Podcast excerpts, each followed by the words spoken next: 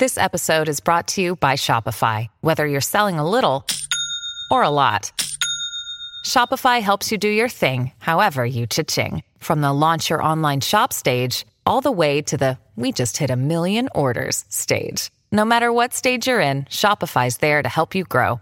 Sign up for a $1 per month trial period at shopify.com slash special offer, all lowercase. That's shopify.com slash special offer. This podcast episode is brought to you by Coors Light. These days, everything is go, go, go. It's nonstop hustle all the time. Work, friends, family expect you to be on 24 7. Well, sometimes you just need to reach for a Coors Light because it's made to chill. Coors Light is cold lagered, cold filtered, and cold packaged. It's as crisp and refreshing as the Colorado Rockies. It is literally made to chill. Coors Light is the one I choose when I need to unwind. So when you want to hit reset, reach for the beer that's made to chill. Get Coors Light in the new look delivered straight to your door with Drizzly or Instacart. Celebrate responsibly. Coors Brewing Company, Golden, Colorado.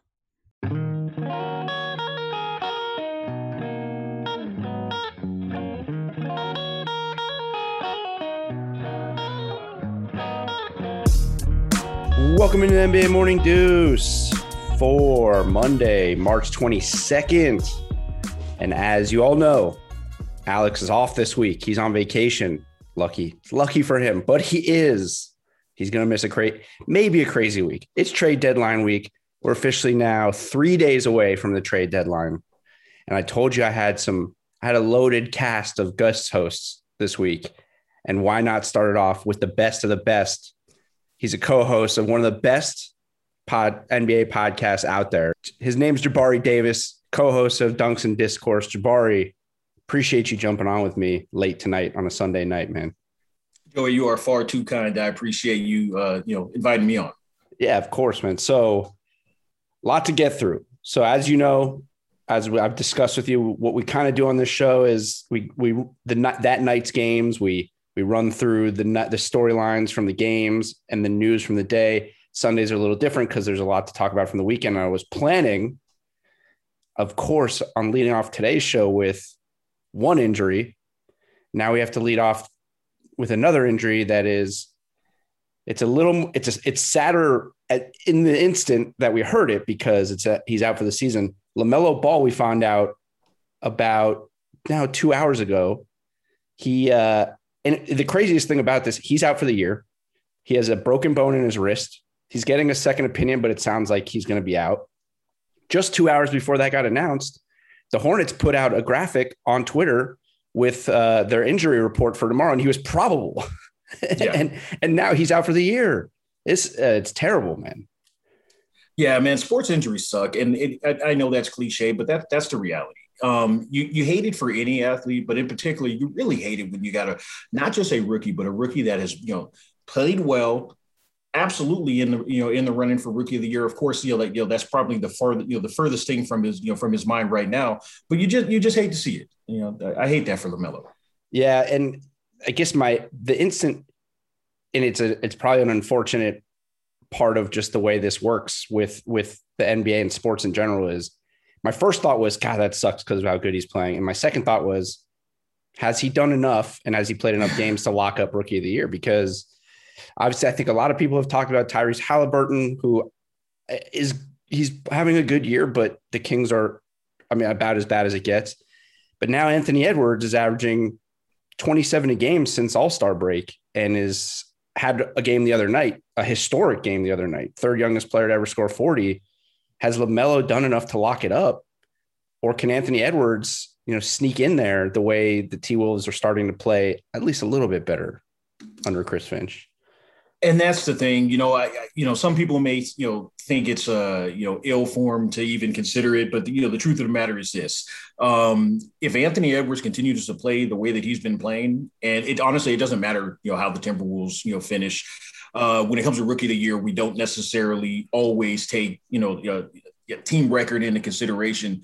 But if Anthony Edwards continues to play the, the, you know the way that he's been playing over this last you know week or so or two you know a couple weeks, he's going to probably get that award. Um, if he plays well and he's spotty, you know, as would be expected for a rookie, and nobody else, you know, really, you know, uh, places themselves you know outside of the pack.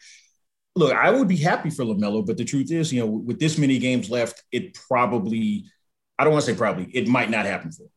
Yeah, I think one the only thing that could I think one thing that could potentially save him, even though it is a statistical award, and like you said, that we don't we don't tend to take records into it, is if the Hornets were to just absolutely tank right now, and they're a legit playoff team at the moment, and they they're yeah. fun, they're also they've also become one of those league pass teams that you just kind of have to watch because mm. they're one of the best clutch teams in the league, and that's not necessarily a LaMelo thing, that's a Terry Rozier thing at, at the he's been one of the most clutch players. But LaMelo's been since he entered starting lineup, they've been a, a legitimate playoff team.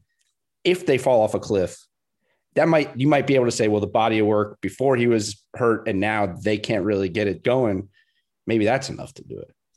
No, you, are absolutely right. And if that is the case, uh, and you know, I'm not wishing that upon you know Hornets fans. Of course, you know, I, I, want positive things for y'all Hornets fans. Uh, but you're right. Like if they fall off a cliff, and you know, and you have at the you know, at the same time, Anthony Edwards doesn't you know he doesn't have doesn't have to score 27 tonight. But if he doesn't stay at this level yeah. know, where he's impressing folks and grabbing attention and you know do, you know doing historic things, it absolutely could happen. It's it, you know, honestly, it just really sucks, man. Like because say it had been another 10 games like this for LaMelo, I would I would probably say, yeah, he's got it locked up. I know. But, you know, now, now it's that gray area. Especially in a shortened season. He only had to play a few more games. It's crazy. Yep. Yeah, it stinks. And by the way, you may not know this about me. I was a video I was a video scout for the Hornets for 5 years, so I have a very strange relationship to the organization because they were 5 absolutely miserable years because uh, we were very, very bad. But it's I'm happy to see them starting to get things together. My time there was a little rough, and that'll that'll also come up again later in this episode because that situation down in Houston is not fun, and that is I'm starting to get a little PTSD just watching that situation. I know Coach Silas is down there too. Um, the other big injury from this weekend is LeBron James injures his ankle against the Hawks. Uh, looks like out indefinitely with a high ankle sprain. And more, you know, obviously I said LaMelo's is right the impact right away because he's out for the year is huge. But this is this injury, it's not often where there's an injury that has such an impact on the entire NBA. And we also, it's going to be so hard to even gauge what it really is going to mean because high ankle sprains are so tough they're, they're just unknown. I mean, it's weeks, months. You know, LeBron's 36, but it doesn't seem like he ever gets hurt. So it's just like, how, how do we know? It's just going to be so hard to really gauge, other than to say, and they're only two games from being the sixth seed right now. This could be a tough, tough stretch coming up here for the Lakers.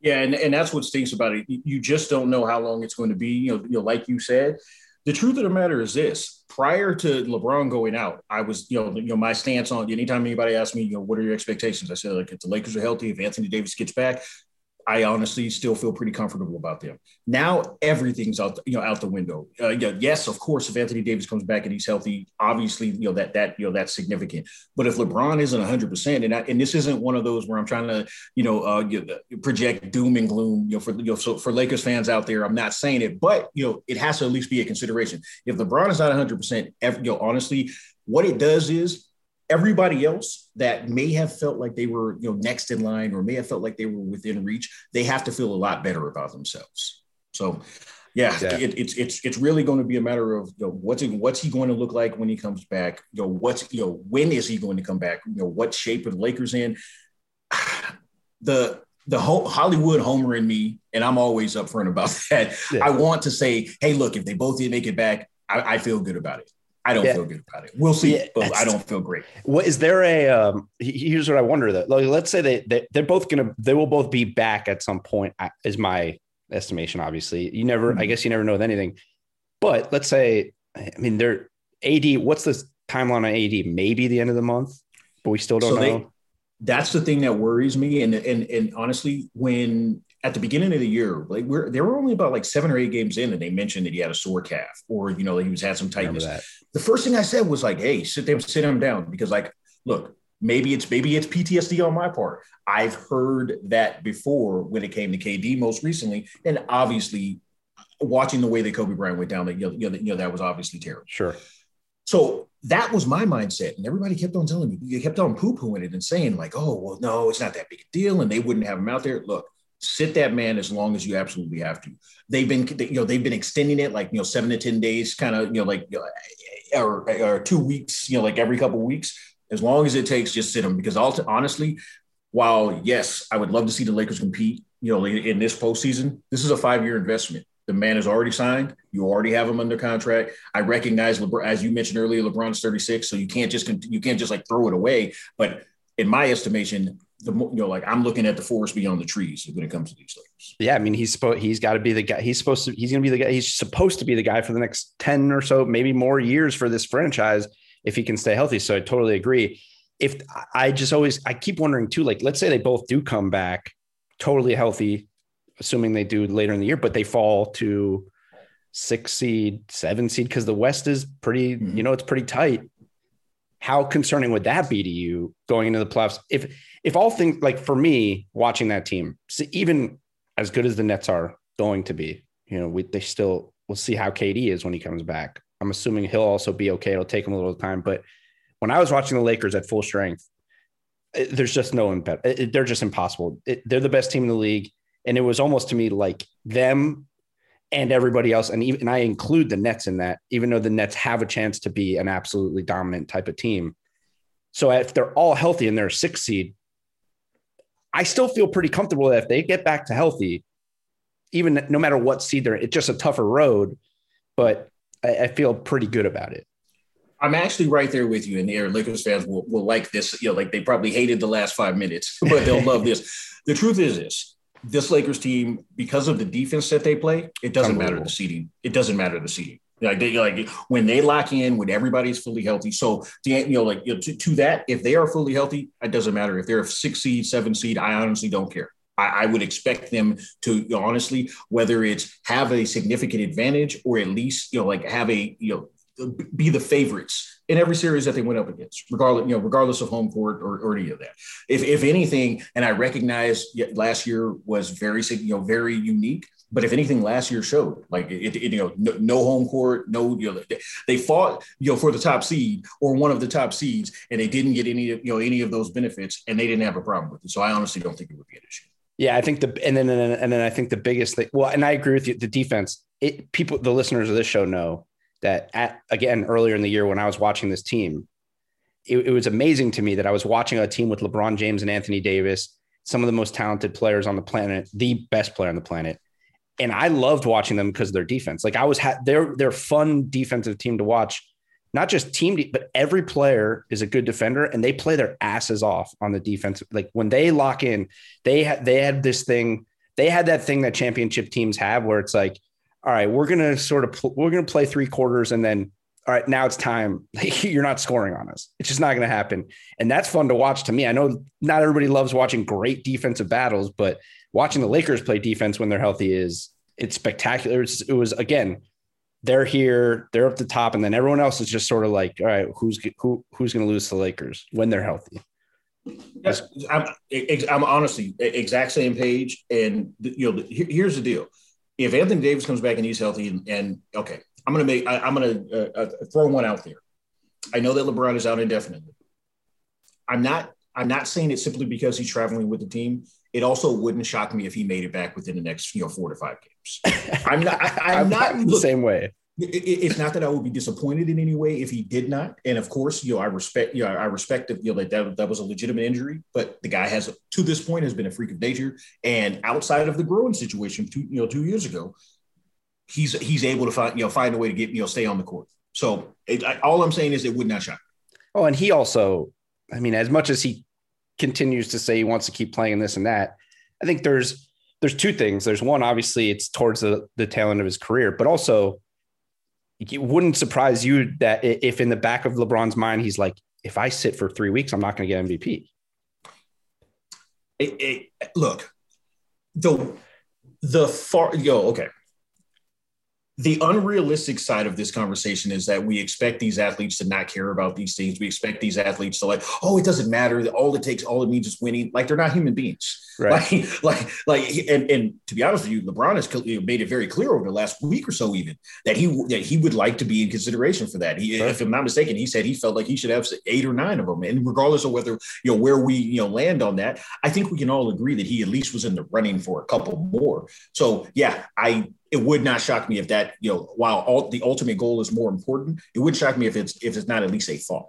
Yeah, I mean, it, it wouldn't shock me. Just the way he, I mean, he wants to be the best. He wants to go down as the best ever. He wants to be known as the best ever. Mm-hmm. And there's any little thing he can add to that, which is an MVP. Because there's always look, no matter what, that conversation is it's impossible because there's always going to be someone. If it if you say LeBron's the best ever, there's always going to be someone who said, well, why, why do you only win this many MVPs or what, you know, so whatever. But he, he knows that too. LeBron, I say this about him over any player in NBA history. He sees and hears everything. He knows everything that's going on for social media, regular media, players, fans, coach. He hears it all. He sees it all. So he knows everything that needs to be done and he knows what people are saying. And the MVP thing is part of it. Yeah. You're 100% right on that. Look, look at it like this. He's 36 years old. I'm 41 years old. I came up and social media was there, but like I was, you know, I was later to it because I was a little bit older. He literally grew up in the social media era. Mm-hmm. So he, of course, he's tapped in. Of course, he's tuned into what folks are saying. Even if he tried, like, like even when athletes or stars or anybody tries to say, like, I don't read my mentions or I don't care about you know, your public opinion, of course they do. And the LeBron, LeBron James, look, you can't be on top of everything else in life and not be on top of what at least be aware of what folks are saying about you. Yeah, absolutely. Uh, all right, so we'll see how this goes, but I, I, agree. I wouldn't be shocked to see him come back early. Now, the Lakers, as we're recording this, Lakers are playing the Suns. They're down 10 with eight minutes left. If they some if they do make a run, I got it up here. If they make a run and come back, we'll we'll go. We can chat about that game in a little bit. You know, there's not what is there if they lose, what is there to say? They don't have AD and LeBron, so we'll, we'll see how it goes. Um, but let's get into some of the games from tonight. For me, I want to start with my so we talked about the best team in the league right there. Mm-hmm. I guess the second best team in the league, you could probably make the argument. Some people might even say the best team now. The Nets, they get a win tonight, still no KD. They beat Washington 113 106. But the big story out of this game is that the reports that Blake Griffin couldn't dunk anymore have been greatly exaggerated. Blake Griffin makes his debut for the Nets, and his first bucket with a net with the Nets is a dunk for the first time since December of 2019. It's uh, unbelievable to me. I said it. I, I said it on here. I said it was going to happen. I think a lot of people probably assumed that this was coming and that the, he was doing a little, uh, a lesser version of the James Harden situation, which is mm-hmm. just act, you know, play but not play in Detroit so he could get somewhere where he wanted to be. And now he's gonna, now he's gonna be good. He's not gonna be great, but he's gonna be good. Yeah. Yeah, he like, and I've, I've been saying this. I think I said it on, on this week's uh, episode of, of uh, Discourse, but he's not going to like Mozgov anybody, but he's not completely dead. You know, like he's not completely done um, there are you know, there are and i saw it on the timeline there were a lot of folks that you know even, detroit fans in particular that were you know oh of course of course let, let, us calm down. I recognize he hasn't dunked in two in, in almost two years but the reality is he you know he was injured. He's only played 19 games since then. So on top of not being healthy, you're to your point, you're exactly right. He was playing in Detroit. It was obviously over. They obviously had moved forward and they were and they were planning on moving on from him. So of course he's not going to, of course he's not out there like busting his hump mm-hmm. because it, you know, there, there, was nothing for that. Uh, you know, so I, you know, personally, while he doesn't necessarily address you know the rim protection or the athleticism like like like uh, in the post or around the you know or, or, around the court that they need he at least adds uh, you know uh, he, has an nba guy that knows how to play a game. And if he's healthy and if they can catch lightning in a bottle at the very least they've got a they've got another solid rotation piece.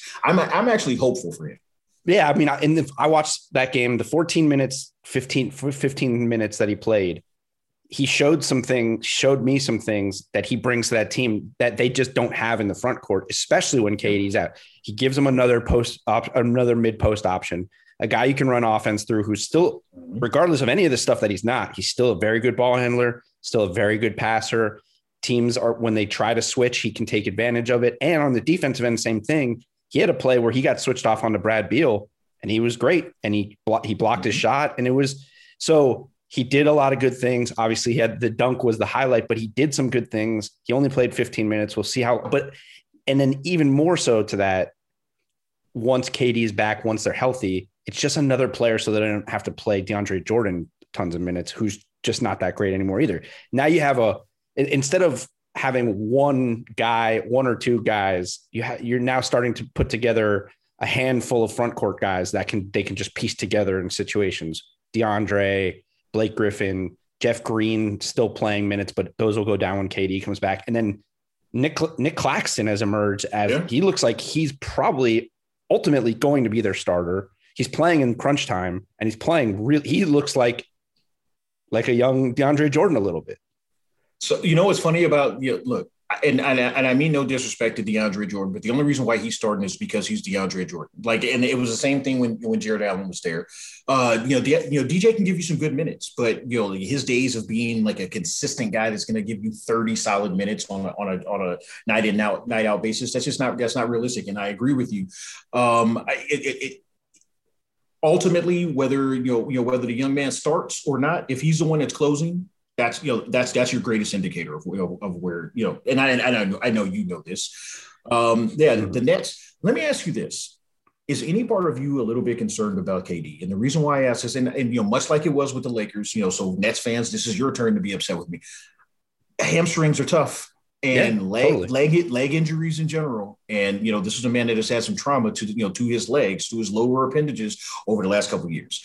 Part of me is a little bit concerned about that, and I'm ho- I hope he comes back strong and has no issues whatsoever. But if I'm a Nets fan, that that's at least in the back of my mind. Yeah, it, it is concerning, and I I remember when the, the injury first happened, and the the timeline was like three weeks, and I was like, no, what are we talking about here? Like, what? First of all, it's Kevin Durant. So you're not going to rush anything. Besides, even if he didn't have the old injury, this is like, look, the only reason people aren't freaking out about this Nets team in general is because in the back of their mind, Kevin Durant's coming back. If this yeah. team doesn't have Kevin Durant, they're just an average team. And I love, look, James Harden, there's the MVP conversation now because of how good he's playing. Kyrie, I think actually I've turned a little bit of a page on Kyrie. He's having a great, he's playing really well. I've never been a huge Kyrie guy, but a lot of that positivity around the way all these guys are playing is because in the back of your mind, KD's still coming back to this team, and that's why they're a championship team. So yeah, it is really concerning because those injuries, and the other thing is similar to the way you talked about Anthony Davis's injury, because we don't like the hamstring is hard enough, but then we also don't know is he getting a soft tissue injury because he came back at a certain point because of his other injuries? Are are certain like is he still recovering from the Achilles a little bit and it's stressing out other parts of his body? That's where my concern is, is that I don't know, you know, he was out for a long time, but I don't know how long it actually takes to recover from an Achilles. I don't know that everybody's probably different. Could he possibly be getting, you know, putting stress on other parts of his body as to not stress out the the concerning part, which is the recovering Achilles?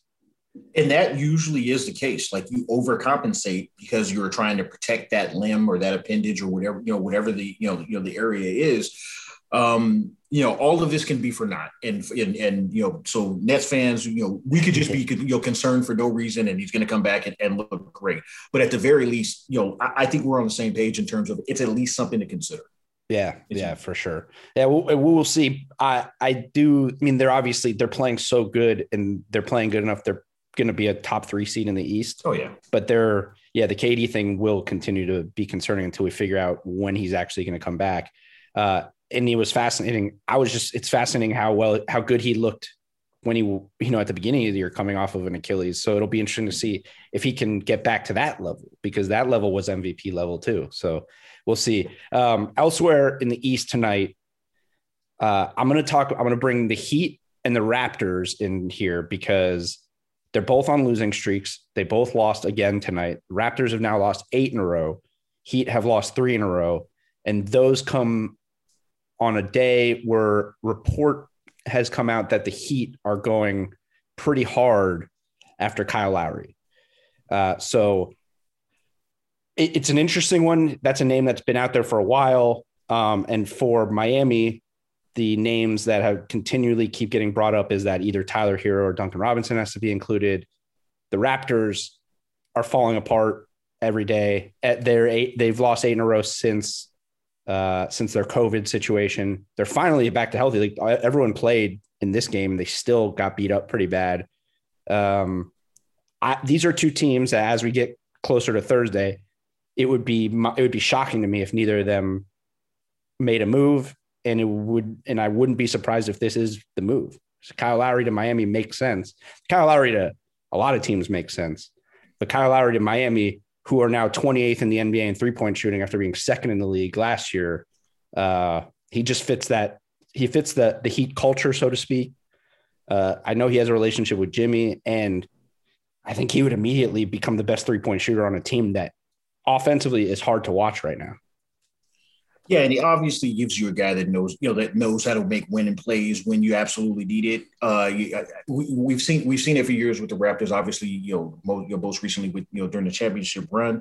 If I'm the Raptors, if I honestly, if, if I'm the Heat, there's no way that I'm even questioning. I mean, this is a yes. Oh, you want to give us? Can you want to give us Lowry for one of those guys? No problem. I I recognize I haven't. You know, I wasn't quite as high on Duncan Robinson and Tyler Herro as, as a lot of folks were. Like after the bubble, it seemed like there was a lot of momentum there. And earlier in the year, when there was talk of like a Harden deal, and I heard that that they were untouchable, I thought, what the hell are we doing? Excuse me, I apologize. No, no, you world? could say whatever you want. Yeah, it's all good. But, but I'm saying, what in the world are we doing here? Why are we not making this move? Now, look, they the Heat look, you know, prior to this, you know, th- you know three game streak, they looked pretty good. They, they, they were finally healthy. They were finally, you know, they had Jimmy fully in the mix, and everybody was engaged, or for the most part, you know, everybody was engaged. So if I'm them, and right now, if I'm not mistaken, they're sitting in the five seed. There's absolutely no reason why you don't make this deal. And from the Raptors perspective, I know that Raptors fans get mad when you say things like, "Hey, you know what? It's probably time to go ahead and embrace the tank." But it probably is time to go ahead and embrace the tank. Pick up another, you know, pick up some assets from a deal. Get what you can for Lowry. Keep guys healthy, and pick up, you know, pick up another really good, solid player in, in the draft. Yeah, the, it's weird for Toronto, and and I'll tell you with with Miami, um, I, I, I do another podcast with Norris Cole, so where we just talk oh, okay. about the Heat, and Norris is like the most positive person on on the planet. He really he he I can't get him when I try to bring up things about the Heat. He's always like, "Well, nah, I mean, we'll we'll be okay." Spo Spo. So Norris, he's he's new to the podcast game, but he he's getting into it. But even on the last episode, in was which was last week, he was even concerned, even during the win streak, about this offense is just. He's just like, you know, it's great that we're winning games, but they, they got to make a move. Like the move has to, something's got to happen because the, the offense, it's just bad. And they're so, a team that is so incredibly reliant on the three point shot has no shooters. I mean, even Duncan Robinson's not shooting the ball right now. And it, it, you just can't do it. They, they just, it's not good. Kyle Lowry would be. Now, the tank situation in Toronto is interesting to me because you're right. They do need to embrace it, but they also just paid everybody.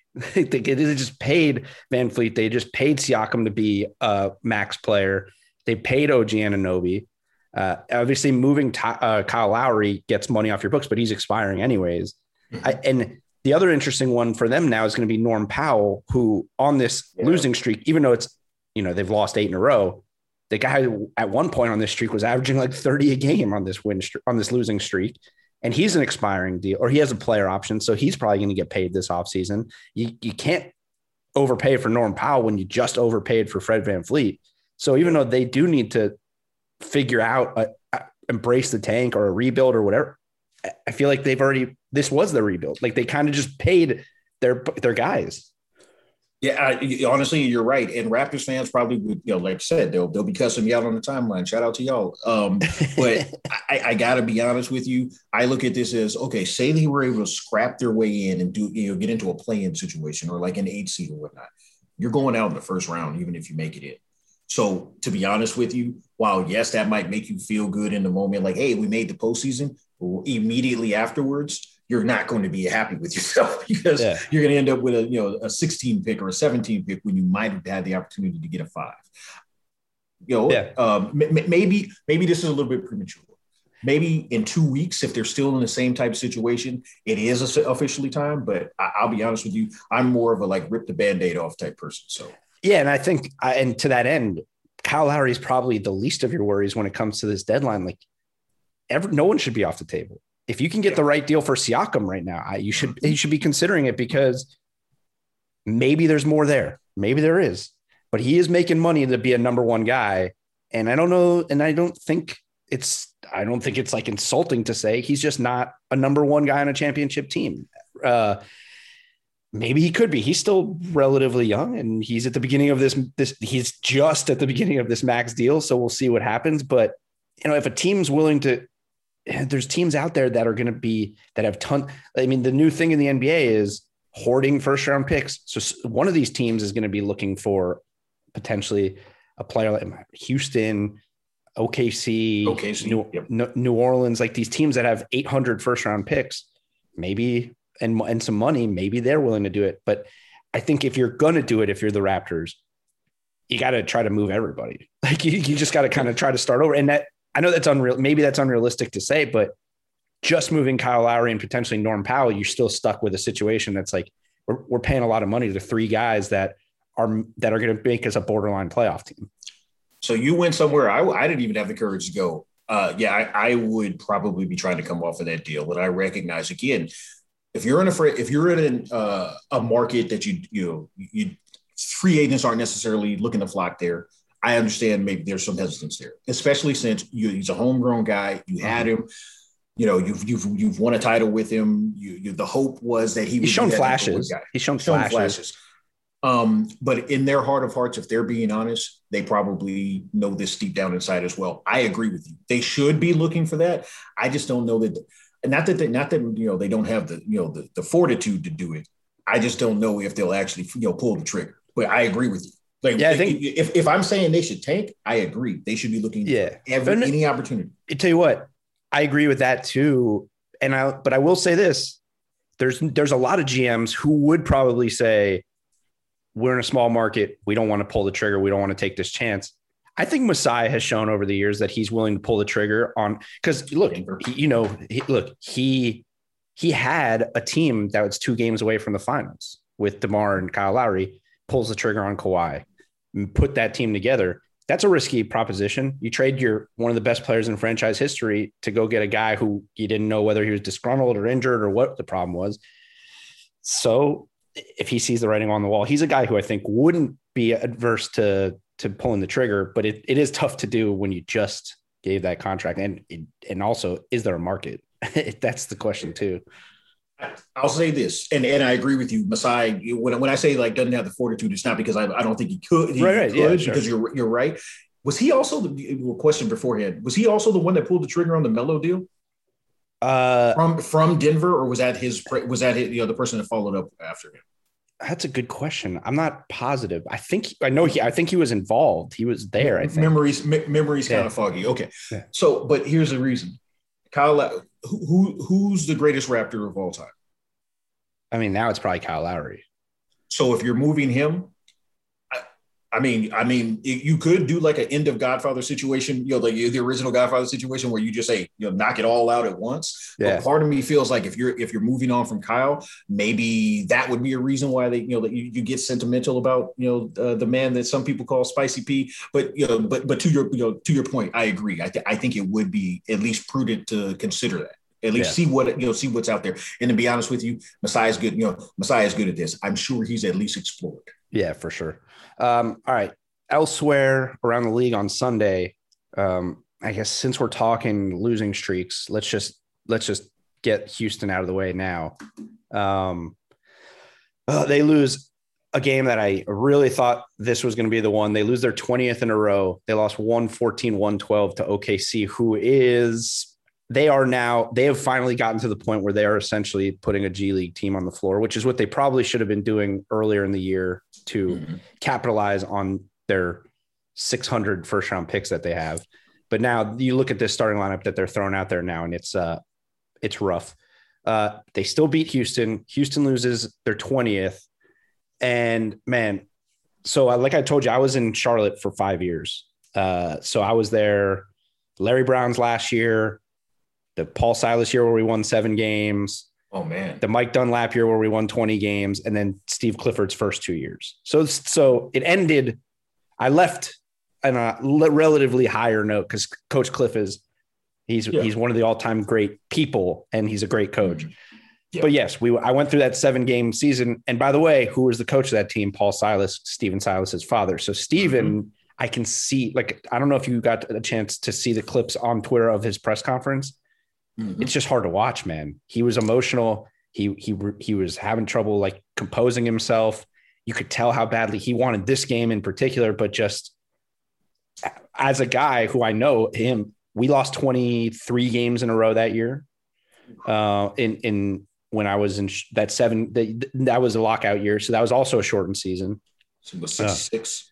Uh, yeah, that was, we went not nine and I think we went, no, we went seven and 59 or something like that. It was, yeah, yeah was, I mean, we had the worst, we had the worst starting line, opening day starting lineup in probably in the history of the NBA, but that's neither here nor there. But as a guy and Steven, who also, I, I love Steven. Uh, you know, I, I was so happy to see him finally get a job because he is a good dude and he, he, he's earned it. He's worked his way. And I think when he came to Charlotte, part of the deal was, all right, Paul's going to take over and then Steven will get the job. And then the stink of that season was so bad that they just couldn't give Steven the job. So, and then I think that stink was on him for a while. And it took a while for him, even though if you look at every place he's been, he's he's been he's developed. He was there with Steph early in his career. He mm-hmm. obviously mm-hmm. was very influential in Kemba. Now he was with Luka the last Luka. couple of years. All those teams get better. He's always been good. So I was happy to see this. And now it's just hard to watch my guy out there. This is a tough situation with a bunch of guys that clearly you can tell that the that a lot of these guys don't plan on being there past Thursday and they're just going through the motions that right there is that's what I was going to say. He's got a team full of guys that don't. I, I, don't want to say don't care, don't care about the long term uh, future of the Houston Rockets. And and you know, some fans may be disappointed in hearing that, or may think like, oh well, of course. This is a reality, folks. These are human beings, and like they're looking at the future and looking at, okay, I might be in Indiana, or I might be in Memphis, or I may be somewhere else, you know, within the next couple of weeks uh, it, it, sucks, man. The guy, you know, 20 years in the trenches, if I'm not mistaken, you know, like as, as an assistant coach, mm-hmm. uh, yeah, uh, coincidentally, you know, one for every, you know, every loss on this streak and hopefully knock on wood, it ends soon. I did see that press conference. I did see it. And you know what, what stinks, uh, you know, I love Twitter, and you know I'm a part of NBA Twitter, you know, you know, completely. But I saw folks that were like, "Oh man, it's not like the checks aren't going to clear," and it's like, guys, what, what, you don't understand is while yes, it is a, it is amazing. The economy is made up of real people doing real stuff, and it affects everything, which you obviously know since you're a real person doing real stuff. Marketplace is here to help you get smart about everything beyond the what of the day's business and economic news. We dig into the how and the why with the real people driving our economy from big tech and interest rates to small businesses and what's happening at the Fed, Marketplace breaks it all down so you don't have to. Listen to Marketplace wherever you get your podcasts. To be, you know, like a head coach in the NBA, and those checks are nice. This is that's not you know that's not the only thing this is. This is a man with great pride, and as you said, has been around for a lot of different you know he's been a positive portion of a lot of different careers and you know to finally get your opportunity you you have a roster where um, you know, James Harden's there to begin the year and all of the nonsense that took place with that. And then, you know, you bring in, you know, John Wall trying to make it back. Uh, you know, he's been in and out of the lineup a little bit. You've got, you know, they bring in Victor Oladipo and that doesn't even fit. Christian, you know, uh, Christian Wood missed, if I'm not mistaken, 19 games and yeah, kind of like kick, and, and they lost, loss Yep, they yeah, they that started the losing streak when he went out. All of that is like the perfect storm. So yeah. for Paul, you know, you know, for you know, for Stephen Silas, I feel for him. I really, really do hope that this stink doesn't stay on him. Even though we know a lot of times these, you know, these coaches, you only get one or two chances. And the truth of the matter is, if you're if you're Stephen Silas, you need to at least have this go right, you know, in, in some way or another. So I'm hopeful for him, but the truth of the matter is, for the Houston Rockets standpoint, I said this on our show as well a couple weeks back, and your Rockets fans got mad. This was before the streak. They need to be losing these games. So ultimately, yeah. it sucks, but this is the direction that they need to go. Yeah, and it's it's unfortunate because I think what gets lost in all of this is that they've lost 20 in a row and they still don't have the worst record in the NBA. Like they were actually playing some decent basketball earlier in the year, right? Like they Christian Wood looked like they he's maybe going to earn that deal that he got because I'm always skeptical of paying a guy big money when he puts up big numbers on a shitty team.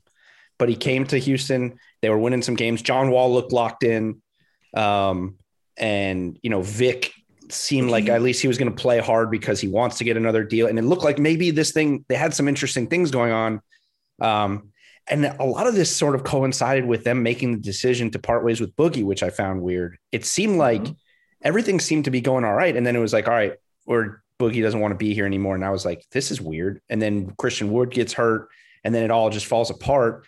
And now it's just, uh, man, the old, the, the, the, the, the chip that needs to fall is the Oladipo situation. And yeah, it seems like they have been holding out and trying to get the most that they can for a guy who just doesn't plan on being there after this year. And it's crushing their leverage because it's the most you know it's it's not it's the the worst kept secret in the NBA right now. Victor Oladipo was not going to be a rocket next year. And so what can you really expect to get for a guy like that and that's I think but they're holding it's holding them up because they they still want to get a young player or a pick that's valuable and it's going to be hard to get that for an expiring deal of a guy who is probably only going to sign an extension with a, a certain teams and let's keep it real. Victor Oladipo hasn't looked good. No. Like I, I, I mean no disrespect. I, I, I'm always in favor of players bouncing back. I'm always in favor of players finding the, you know, finding a lane after you know repeated injuries or whatever the case may be. But he hasn't looked good.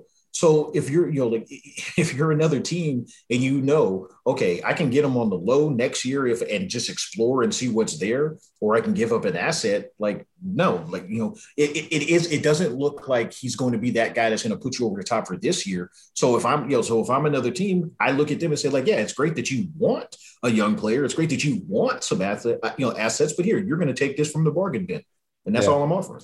Yeah, it's it's interesting, and he's also been linked pretty heavily to Miami too. Uh, and they reportedly was they were also asking for Tyler Herro or Duncan Robinson, and that I think would be a little bit of a stretch, maybe. Yeah, yeah. As much as I, as much mess as I talked or or shade that I delivered to them earlier, no, I, I, I wouldn't trade. Again, you just and don't know what you I, got there. I'm gonna tell you what, Heat Twitter won't come after you for that because if you saw Heat Twitter today, no one's off the table anymore except oh, for Jimmy okay. and Bam. No one's off. Everyone there's everyone has turned. Heat okay. Twitter has turned on Duncan.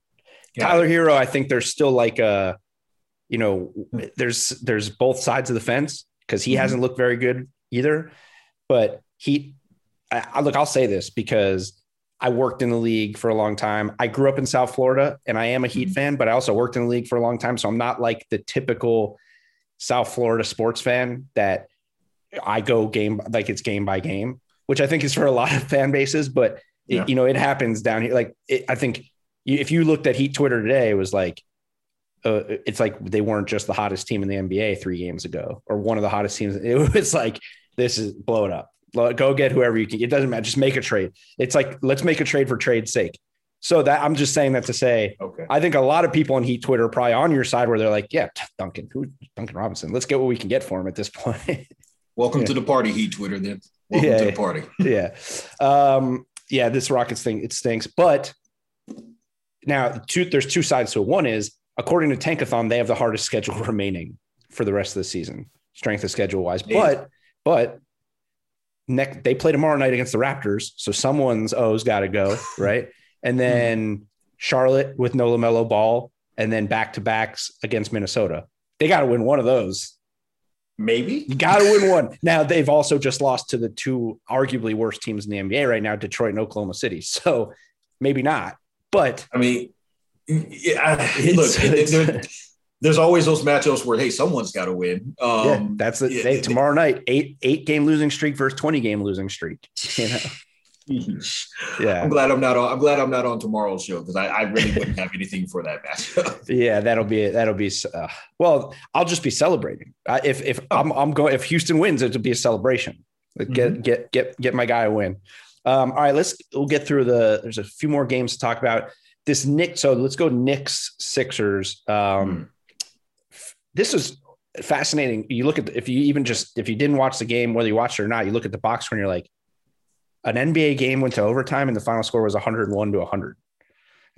It, this is the amazing thing about the Knicks this year is that they're actually kind of fun to watch, even though the The basketball is not the most fun to watch because it's just like grinded out defensive and then let Julius Randle kind of do his thing when he can.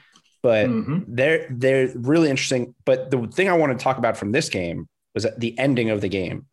Uh, we talk about it a lot on this show. The issues with the the replay system mm-hmm. that they have, and with five seconds left in overtime, uh, Philly misses a shot, uh, and Julius Randle maybe pushes Tobias Harris, maybe doesn't push him. It's could have gone either way. The refs call a foul on Julius Randle. Tom Thibodeau calls a timeout, which, if you were listening to the announcers, everyone was under the impression that Thibodeau was calling a timeout to review the play and challenge the play. The refs never challenged the refs. The refs never reviewed it, and then the, the timeout ended. And because they used their last timeout, they couldn't challenge the play, and they never got a review. And then Tobias Harris made the two free throws. And then they also didn't have a timeout to draw up a play. So they had to just come down and chuck up a three. And that's how the game ended. It was absurd. So, so maybe you can you know shed light on this. I thought that in the last couple minutes of the game, and especially like in overtime, the refs could choose to you know, you know to, I think like the I think I'm pretty sure you're right, and I'm pretty sure that comes that's supposed to come from I guess Secaucus or wherever they're looking at the mm-hmm. replay. Mm-hmm. But I thought it could get buzzed down that yeah, it's a, a view. But to me, that's even a bigger issue that it's up mm-hmm. to the mm-hmm. refs to choose because like let's just take football for example. Every scoring play gets reviewed. There should be yeah. plays that just automatically trigger a review. And if it's 5 mm-hmm. seconds left in the game and you're going to give a team a foul to potentially take the lead, you got to look at it. You got to look at it. That's what it's there for. Absolutely, and I, I, won't lie to you. I watched I watched that game down the stretch. If I'm Julius Randle, I'm pissed, man. Oh. Like I, I, I get it. I get it. There was contact there, but again, man, like, like yeah. put it like this. I, I guess it tells you kind of like where the refs see you as a player, because certain players are getting away with that. Certain yeah. players, hey, no call, go ahead, yeah, figure it out, Tobias. For whatever the reason, Julius isn't getting those calls. He isn't, but, and, yeah, and and even earlier in the if it was either at the end of the fourth or in overtime, Tony Bradley when Tony Bradley tried to take him down with like an ankle lock. I don't know if you saw that. Mm-hmm. Tony Bradley was coming down clearly, like was not going for a ball or anything. Just grabbed his ankle and threw him down. If that was again, if that was LeBron, Tony Bradley's out of the game when they replay it. Like oh, they, are probably kicking him out, but it's Julius Randle. Oh, yeah. And I, you know, refs. I don't know how much refs stick together and whatnot, but now two a couple nights ago, Julius went after Scott Foster, and you know I don't know how much that's going to start playing into his reputation, but it, you know who knows. Much like I say, the you know the players are human beings, the refs are too. Yeah. You know, like and, and I get that, and, and I'm I'm the captain of the. We're not here to watch you, dogs. We're not here to watch you. But at the end of the day, they've got the whistle, and you can't like again if you're Julius Randle, you got to find a bet. You got to find a different path. You got to find a different lane because ultimately they, you know, like, you're at their mercy. Yeah. Um, you know, and, and and it really stinks. You know what really stinks? Like like you said, the Knicks are fun again. The Knicks yeah. are fun. They grind, you know, it's a grinded out Tom Thibodeau style, of course. But Randle's having his you know career year, yep. and you know, and, uh, and it's just unfortunate. And last over the last week or so, it, it the, the, conversation has been about the you know the disappointing endings, as opposed to you know, hey, look, the Knicks are still out there and, and still out there competing. But you got to think, but if you're a Knicks fan, even with the endings, right? So, like I said this the other day on the on um after the after that that Knicks Nets game that mm-hmm. had the bad ending and Julius Randle went crazy. It was almost the best scenario that could have happened for the NBA. And it, I say that because if the Knicks win that game, it's just a regular season game that the Knicks win. But they lose that game, and now there's a little juice, right? Now there's a little juice to Knicks Nets, and we've never had that. And they play again in, a, in like a week or so, maybe a couple weeks. Mm. Now they can maybe flex that back to national TV if it's not already on national TV. Now you got vignettes of Julius Randle going mm. crazy, you know, shoulder bumping Jeff Green, and and then if the Knicks win that game, now we're like, all right, we got an actual rivalry in New York, which we don't obviously because the Nets are a much better team right now. But it's still fun. It's still fun when there is some type of juice to that thing. Here's one for you. Currently, and I recognize we still got some time left. They would play each other in the first round. Oh, I want, amazing. I want that. I need that. I, I please let that happen. So and just I'm, right there with you. Yeah, yeah, and in a COVID year, they don't have to travel. Awesome. Yeah, you gotta love Perfect. that. Gotta Absolutely you gotta love perfect. that. Julius Randle, I'll say, I'm. I, I mean, I feel like if they make the playoffs, I'm not, I don't know. I just based on what I know of Knicks fans, he's probably gonna be like what the third best player to ever play for the Knicks, according to them. Like he's gonna, the jersey's going up in the rafters already, right? Like you, but- you, you, you know, Knicks fans, man. Yeah. Like he's But- already, he already is in uh, that, in that spot. you know what's interesting about him is like when I see him get angry, and I don't know if you noticed this, like when he was a Laker or just having followed him. There's a lot of guys in the league when they get angry, you're like, yeah, this guy's not going to do anything.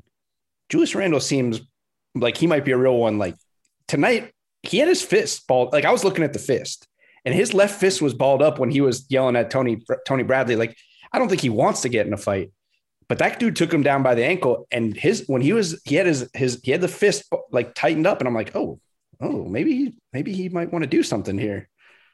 So his rookie year was the first year that I covered the league. Um, you know, uh, back, you know, way back in the day, USA Today days. Yeah, yeah. um uh hoops world shout out to all of those folks the, the, Yeah. the now defunct hoops world uh julius randle's not one to play with okay like n- for the most part nobody really wants to fight in the nba but there's always that one you know what Mhm. i'm saying there are a few of them out there um uh, jr is probably you know on that list of guys it's like yeah, yeah, yeah don't, don't don't do anything dirty Mhm. let, let, let, let's leave the silly stuff out Right. Yeah, it's funny. It's, it was it was interesting. I noticed that. I always look when those guys are going like, what are, what's going on with the hands? Like, I feel like I can tell. Like, if they're just like pointing and like, then Yeah. you don't want it. or or standing there like you know with their hands by their side your Yeah. chest out it's like yeah you don't Yeah. want to fight or not looking them in the eye, just like You yelling, yell, like yelling off to the side. Like, no, you don't want it. You don't want you it. don't want that Um, all right, a couple other games. You know, we had Celts beat the Magic. Not really super important. Jaylen Brown looked incredible. Uh, Bulls beat the Pistons. Not a huge thing. Uh, last one, I guess that we can talk about from tonight is Pelicans beating the the Nuggets. An interesting game. Uh, this team continues to be the most confusing, probably the most confusing team in the league to me. Uh, you get 60 combined, 30 from Zion, 30 from Brandon Ingram. They actually play some pretty good defense a team against a team in the Nuggets who have been rolling a little bit as of late. Michael Porter Jr. has quietly started to evolve into the guy that if he becomes that guy, that team is very scary. But then in this one, no Lonzo. Lonzo sits with the hip flexor. Nickeil Alexander Walker starts. He gets 20. They win this game. And I just don't know. I still, no matter what, I, I can't watch this team and figure it out because, I mean, when they score the ball, they're t- they're dangerous. They've been so bad defensively this year. It's hard to really get a gauge on what this team is. Yeah, and, and part of that surprises me because honestly, that was one, that was the side of the ball that I was like, okay, Stan Van's going to get in there and get those you know get, you know get those young guys in there at least playing some sort of defense. Um, but yeah, I don't know either. Um, you know, I, you know, the, the part of the conversation has been like the parts don't necessarily fit. Uh, part of the conversation has been that you know maybe Griffin didn't do Stan Van you know all you know all that many favors by not getting floor spacers you know around the you know, you know uh, two young guys. Um, but I, look, I came into the year thinking like, hey, yeah, I, I think that Brandon Ingram can, has a, at least a slight step more, and I think that Zion, obviously, if he stays healthy, can get you know, you know can be that guy. Uh, so why can't they be a playoff team? And all of the, you know, like at the start of the year, it was like, okay, well, obviously, I was clearly wrong. And I look now, and they're not that far off from the playoff mix. So yeah, I, Yeah. I, I I'm totally confused by them. I, you know, like I, I'm a BI guy. You know, obviously, you know, I, I covered him you know, when I was covering the Lakers as well. Uh, you know, I, I want Zion, you know, like to stay healthy more than anything, you know, because if he stays on the court, you know, he, he's going to be an impact player. It, it's really just going to be a matter of if he, can stay on the court. Uh, but I, I really, I, I'm at a loss for you know what to really expect from this team on a night in, night out basis. Yeah, and I would never claim to like like I know more than Stan. So Stan's got a reason why he plays Steven Adams 36 minutes, but he just doesn't. I, I've wanted this from game one. Mhm. At some point, I would love them to have Zion at the five and Yep. just just run, man, because they have the horses, right? When Mhm. Lonzo's healthy, you got Lonzo, Bledsoe, Bi, Zion, and then put in who put Nickeil Alexander Walker or Josh Hart has played really well for Yeah. them. Just and just if you're not gonna if you're if you're gonna give up 120 a night, then score 130 a night and go small and just make it impossible for teams to guard you. Steven Adams pick and roll defense this year has been in the games that I've watched, it's just it's impossible. And they keep teams just keep putting him in the pick and roll. And he's already not, he's never really been a great rim protector. He's just a tough defensive rebounder. He can defend the post, but like they can't switch with him. he can't. He's he has to drop so low and pick and rolls because mm-hmm. guys can go by him. It's just not. But they play him a lot because Stan is still a stubborn coach who doesn't love to play young guys, and you know because you know Jaxson Hayes probably should be playing more minutes for this team to see what they got. And when Willy Hernangomez plays, he actually has been playing pretty good for them, which is weird. But he's just keeps Steven Adams, I think, is part of the problem. I don't know that he's the only problem. But if there's something on this roster that's fixable, that seems like an adjustment. Maybe not, you don't bench him, but maybe you don't play him 36 minutes. Yeah, I, yeah, to be honest with you, you know, it, from I've probably watched six or seven of their games in, in totality, you know, this year. Yeah. Uh, yeah, bits and pieces of others. Every time I see him, it's like, yeah, this is a 19 minute a guy you know, a, a, night guy. This is a guy that's you know your secondary big. This is a guy that you bring in, you know, like you know, the change of pace, or like if somebody gets going in the post in the, in the rare nights where someone does, you know, you can put a, a bruiser, you know, like on him. But if you're if you are still reliant upon him for you know 35, 36, you know, upwards of 30, you know, 35 plus minutes a night, I've got to be honest with you, I, I I can only attribute it to like you said, it's just a matter of him being stubborn. It's just a matter of him like you know sitting on the sideline, you know, like over the last few years, watching Steven Adams and being comfortable with him as opposed to like believing in the you know in his own ability to get these other young guys to where they need to be. Yeah. I yeah, I, I can't explain it for you know, but maybe is it is it really just a matter of they just paid him, like you know, you know because they paid him? Is, is that really it? Because no, man, I think it's Stan. You know, as much as things change, and you know, he's been a commentator, so he's seen the league evolve and he's seen things change. As much as they change, they stay the same, and he's sort of a he has his way of coaching, and he wants he plays the players that he thinks fit his way of coaching. It just seems that way to me for Stan, and maybe that'll be to his detriment ultimately. But um, you would think with a team that lacks the shooting that you couldn't mm-hmm. have two, sometimes three guys in a lineup that just are absolute non-shooters. And when Zion is, he's your best player. Technic, I mean, he's going to be your best player. He's going to be your franchise player. He's never really going to be able to shoot the ball you can't have another complete non-shooting big in there at all times. It's just clogging up his area on top exactly. of that. Yeah, like, exactly. like it would be one, it would be one thing if Adams is a guy that you could you know you know camp in the corner or, or, or spread it out up top, but he can't even do you know he can't even do that consistently. And you know what, Steven Adams, I have nothing against you know the, you know the guy. I, I actually like him as a player, but yeah, really he's just not being put in in positions to succeed right now.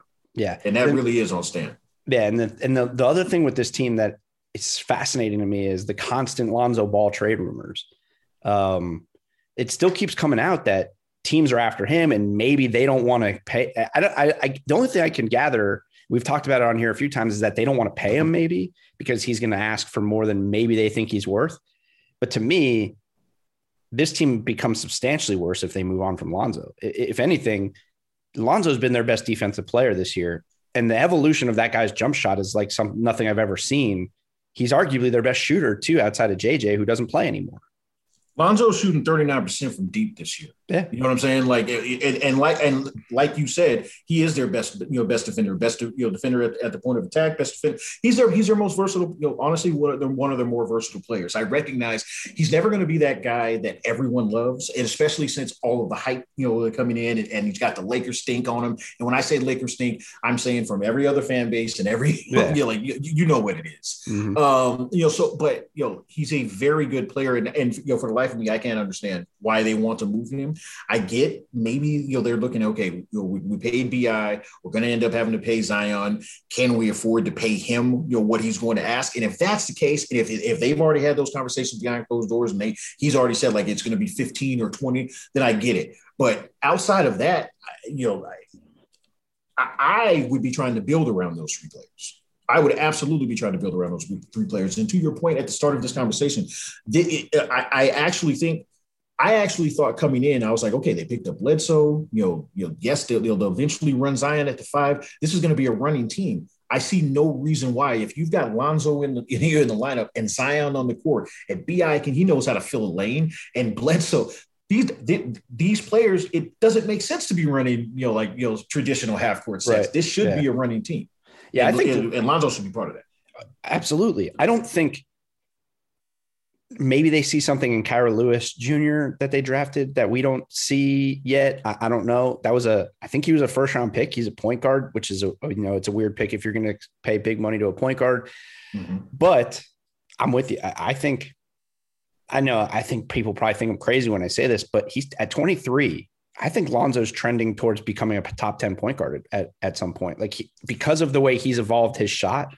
Mm-hmm. Um, he's the per he, I say this about LaMelo a lot too, but like they're both now, they're like the perfect thing that you want from a point guard in the NBA. Like the as much as I love the Dame Lillard's in mm-hmm. Steph, even though Steph's a totally different thing, yeah. you rarely win a title building around a point guard. What mm-hmm. what you need a point from a point guard is they got to be able to shoot, they got to be able to essentially quarterback the offense, and they got to be they got to be a dog defensively. And Lonzo, the way he's shooting the ball now, he, he checks all the boxes and he's six seven, so he can switch. He can play off the ball now that he can shoot. Like he's he's getting to that him. He's getting in that that like where Brogdon is. He might not ever be the mm-hmm. scorer that Brogdon is, but that type of point guard, which is to me perfect for the NBA. So if you have to pay him, overpay him a little bit to keep him in New Orleans, you got to pay the guy hey, you're preaching to the choir, my man. Like the you know, if I got a point guard that's shooting 40% from deep and I can put him on ones, twos, and even some threes, that's not a guy I'm trying to leave. I'm that's not a, not a guy I'm trying to get out, you know, get rid of. Yeah. yeah. Just as a Yeah, for sure. Uh, by the way, before we talk, I, I want to uh, finish up with the Hawks. But before we talk about the Hawks, I would be remiss if I didn't bring up from tonight the Bam Adebayo dunk, which I don't know how I talked about the Heat without bringing that up. I don't, I'm not sure if you saw it, but it's the dunk of the year. It's the, it was the oh. dunk of the, it was, who, I mean, who did he get? He got Sabonis and they, Ooh. and they called an offensive foul and, and, cha- and it got challenged and they reversed it. He took off left foot. He took off off his left foot from the, from the dotted line and dunked over Sabonis. It was like Michael Jordan in Space Jam style, stretching the arm all the way out. It was I, I mean, I know a lot of people thought Anthony Edwards' dunk might have been the dunk of the year, but it'd be hard. You'd be hard pressed to convince me that that Bam's dunk is not. So as he described it, I pulled it up. Yeah, that was pretty nasty. That was pretty nasty. You know, and, and no shade to Jaxson Hayes. I don't know if you saw it. He got somebody tonight. Yeah, too. he did. Like, yeah, he, yeah. He, he, cocked it back. But yeah, that was nasty. That yeah. was and the way hey, he like, I, I don't know if here. you could see like his right leg, he kind of mm-hmm. uses Sabonis a little bit and steps on like his hip almost, and it propels him a little more. You see that? He Tom he does the Tom Chambers to, yeah. to Mark Jackson. Okay, yeah, yeah. Uh, it looked I, like it was unbelievable. I, I closed it by accident, but I'll, I'll check it out afterwards. Yeah, no, that's I, am always here for the dunk of the night. Always oh, yeah. here, dunk of the night, dunk of the year, you know, across the board. It's gonna be hard to beat that one because when you look at the replay where he took off from is wild. That I mean, that's a crazy dunk. That's um, nasty.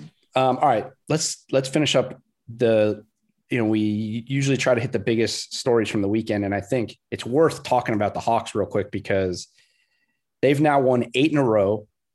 They haven't lost since Nate McMillan became their head coach. Um, they're actually 10 and one with Nate as their head coach this year because he coached three games when Lloyd Pierce was out uh, for the birth of his child. Are you ready? Are you buying the Hawks as having turned it around? Or are you still a little skeptical because their schedule in these eight games has been very easy. And then this last win against the Lakers was obviously with LeBron being hurt. So I was in on the Hawks going in. I, you know, I, I, I was one of those folks that's like, yeah, this is going to be before the season. Team. Before the season, I, oh, yeah, I thought, I thought, of course, yeah. I, I think a lot of people were high on him. Yeah. And and this is the thing, like it sucks for Lloyd Pierce. Um, you know, end of the day, if it, if it's not the right fit, or and you know, quite frankly, if if your star, if the star player, you know, is not necessarily in your you know in your corner, and I'm not blaming that on Trae, but I'm saying they don't make that move if Trae if if the star is not you know like right, on board right. with it, it's just not gonna it's not gonna work. But what stinks is coinciding kind of with you know uh, McMillan, whom I'm also a fan of, and also got a raw you know raw deal at the end of last you year. Mentioned it. We mentioned it. I talk about it all the time on here. Never should have been fired in the first place. So I'm kind of happy for him, even though I, it sucks for Lloyd. You know, it's good to yeah. see Nate getting his chance again. But and and and and good for him. And you know, it doesn't hurt that all of a sudden they have Bogdanovich back and Gallinari looks strong and everybody's kind of you know healthy and looking good. And sometimes it really is just a matter of a different voice in the room Um, so I'm hopeful for them. You know, like uh, uh, uh, selfishly, self-serving. I would like to see them make the postseason so that my co-host doesn't ridicule me because we were we were doing disagreement on that. Interesting. Uh, but but I you know but I but I do think I do think uh, you know they they have enough. They're they're still you know they're actually right back in the mix now. Mm-hmm. Um, let's see, matter. Whoo, they're and I, and I know it's a log jam, but they're actually a four seed right now you know, with that with that winning streak, you know, they're they're in the four seed. Yeah. I would love to see. I don't know if they necessarily hold on to a home court situation, but I'd love to see them make a postseason run this year. I yeah, would. I mean, when we'll definitely learn. We talked about this last week before that Laker game. That was the first game of an eight game West Coast trip, and they play the Clippers, the Suns, uh, the Kings, the Warriors, the yeah. Nuggets. Yeah, yeah, it's a this is a tough little stretch they got they're probably lucky that they pulled out a win in the first game because it's going to be tough to string together wins on this trip. Um, and and yeah. to your point about guys getting healthy, here's the reason why the Lloyd Pierce situation kind of pissed me off when it happened was that at the beginning of the year, even though they weren't great, they were winning games with their defense. They were a top 10 defense mm-hmm. in the NBA for a long stretch. And then DeAndre Hunter got hurt. And I think low key, people don't realize that's the guy in Atlanta. I don't think people realize it. That kid was averaging 18 a game and he was their best wing defender. He was starting to look like a legit high level wing player in the NBA. And they went on a huge losing streak and they were struggling big time when he went out. And obviously they had other injuries too. But I think that impacted that team in a huge way that didn't get talked about. And then it got compounded by, you know, you know, reports that John John Collins and Trae Young are in the locker room. And I gotta imagine the reason why they want to trade John Collins so bad is that Trae Young doesn't like him either. And I'm going to tell you what, man, I interviewed um, what's it, Travis Schlenk a couple years ago, and mm-hmm. coming from Golden State and listening to him talking like this guy, guy knows his shit. He's going to build a good team, but if they're just going to make every decision based on what Trae Young wants, they're going to be in trouble. I like Trae Young. Trae Young's a good player, but come on, man. I mean, uh, is he that guy? He's not that guy. I'm, I, I was I was going to go there for you. He's not the guy that you know you're bending over every you know everywhere for like bending over backwards in every single way for. I I understand you're Atlanta.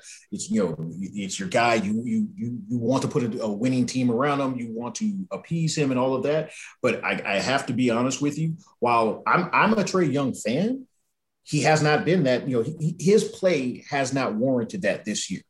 And for whatever the reason is, whether it's just not comfortable, whether it, it, there was an issue with Pierce, whether it's like, you know, maybe he's not vibing well with Collins or whatever the case may be, if I'm them, I start to make I start to make moves in the best interest of the roster, in the best interest of the franchise.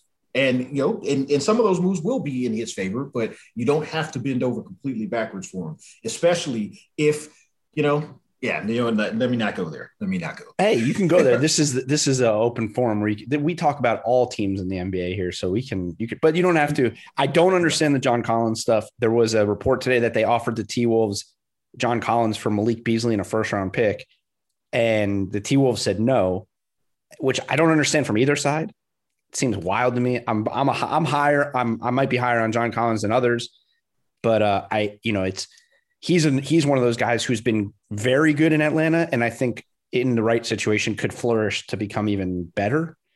And Malik Beasley is good, but he's not. Is he? He's not that good. Like what? What are we talking about here? Well, what what I was going to ask you is, what do you think the ideal fit for Collins is? Because this, this is something that I've talked about with Josh. Yeah. You know, like you know, you know, like over the last year or so, he's a big Collins guy as well. I I've been searching for the act for the ideal fit, and I actually don't necessarily know where it is. Maybe it's just that I haven't watched him enough or paid attention, focused in on him enough.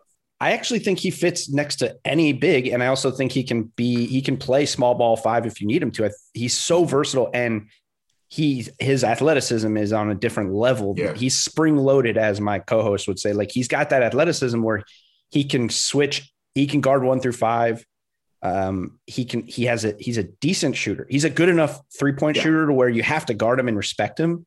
Mm-hmm. And he does a little bit of everything. I, I, don't know that like you don't want him to be a 25 a night guy for you, but like mm-hmm. man, him and Karl-Anthony Towns next to each other talk. I mean, that's that is an athletic, talented, skilled front court. But also if you have, you know, a non-shooting big that's like if you had a like for example if you say let's put him next to a Rudy Gobert type like you could put do that mm-hmm. too and then he's a guy who stretches the floor like I think he kind of fits.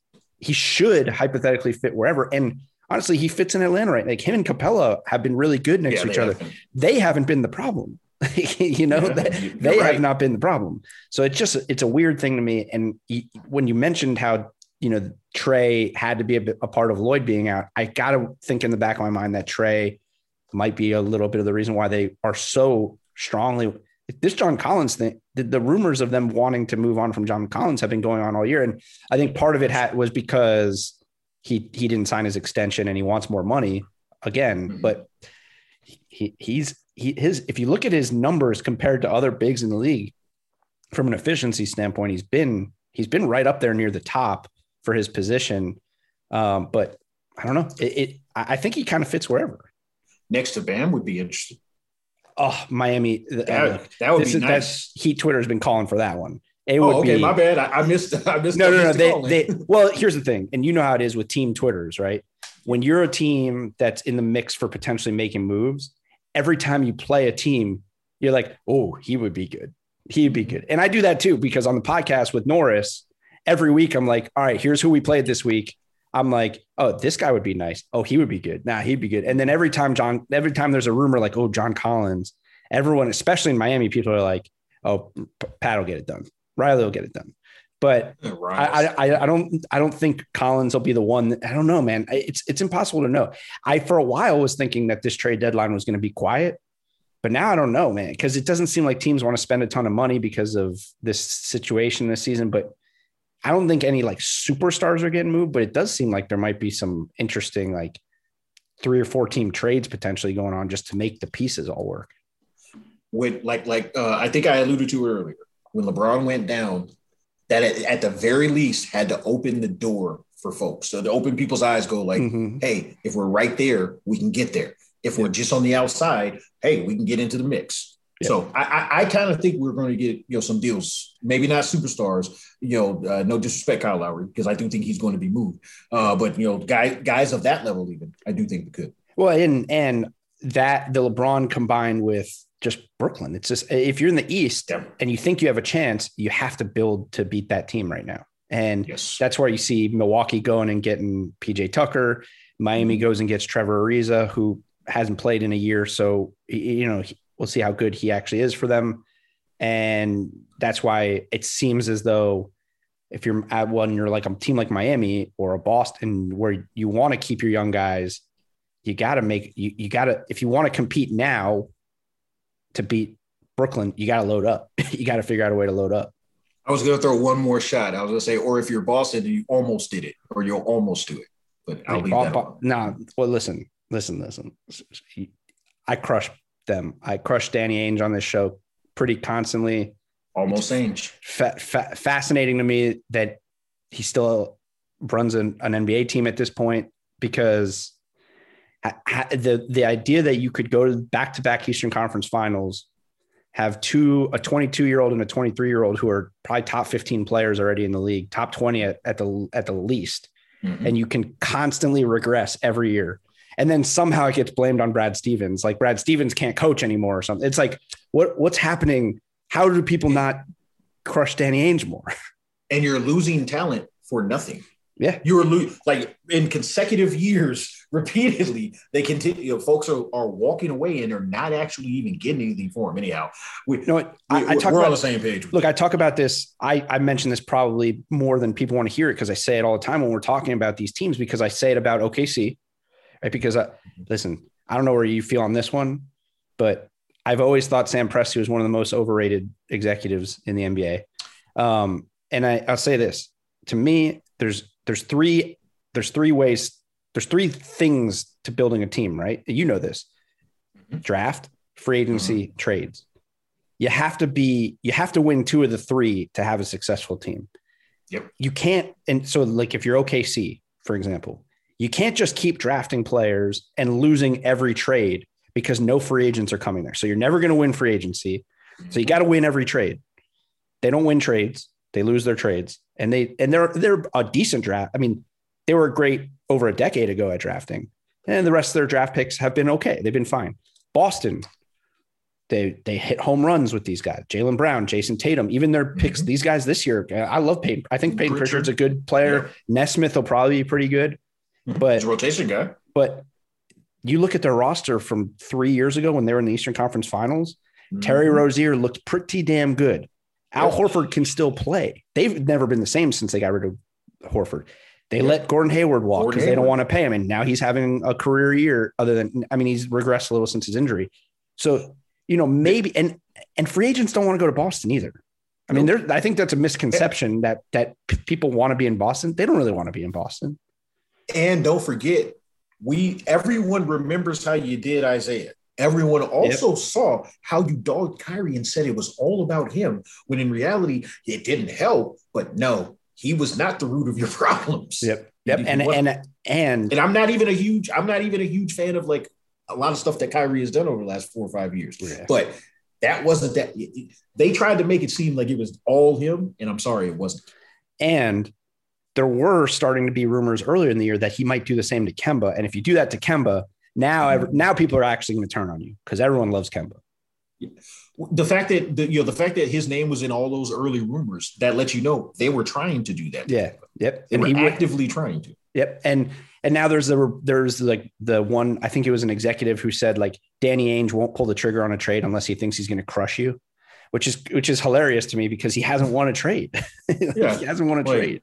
Okay, so that's why he's almost Ainge, and that's the reason Yeah, why in a couple in a couple years we're going to be you know speaking of this as like lost opportunities because all of a sudden you know your, your young your young your youngins that are really good are going to be kind of coming up. Right. Yeah, for sure. My prediction is that Jayson Tatum does not sign another contract with them. I could be wrong, but we shall see. wow. That would be We interesting. And and that wouldn't be losing. wouldn't be shocking. It wouldn't be it wouldn't be overly shocking the way that teams regress. That's that's interesting. I haven't heard that one before. I like that. That, that's that just up. totally that's just me. I'm not. I'm oh no, not I no no like, I oh, know I know yeah. no no Yeah. yeah but it's it's, it's interesting. No, I'll, I I have to do that on the show a lot too, where I'm like I haven't heard this from anybody. I- yeah, just because. I feel like in the past I've had a tendency to say these things, and then two years later I'm like, you remember when I said that? And they're like, no, you didn't.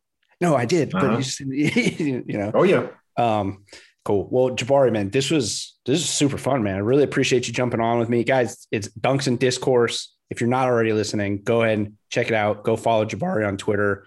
Uh, he's one of the I'm gonna I'll say it. He's one of the OGs of the NBA Twitter game. He's he's been doing it since uh, before it was the the cesspool that it has somewhat become.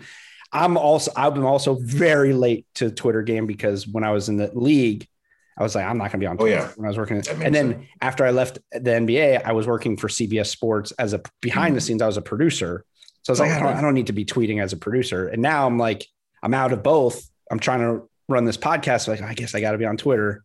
it's like it's got to. this slow, slow build, but uh, I get it. it. But uh, Jabari's Jabari's been been doing it forever. So So I contributed to making it the cesspool that it is now that we all swim in and enjoy. yeah, yeah, yeah. It's you know what it is. It's team Twitters that have. oh no, I know. That's that's Yeah. the thing that I'm still wrapping my head around because on some days I'm like, this is amazing. I can just dive into some team Twitters and like, this is some of the funniest content I've ever seen because these people are insane.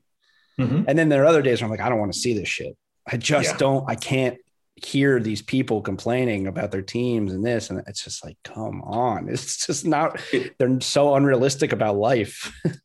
Yeah, so sometimes it can be like you know, like a you know, like like fish in the fridge. You know, after a couple of days, it's like okay, I've had enough of that. Let's Yeah. get let, let's let's cleanse this. No, I, I I'm, Yeah. There with you, but for the most part, you know, I I, I thoroughly enjoy NBA Twitter. You know, Yeah, I have a great time with it.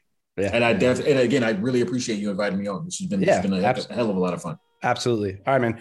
We'll uh hopefully we'll see you again soon. Everyone, I'll be back tomorrow and uh have a good night. We'll see you tomorrow. Later.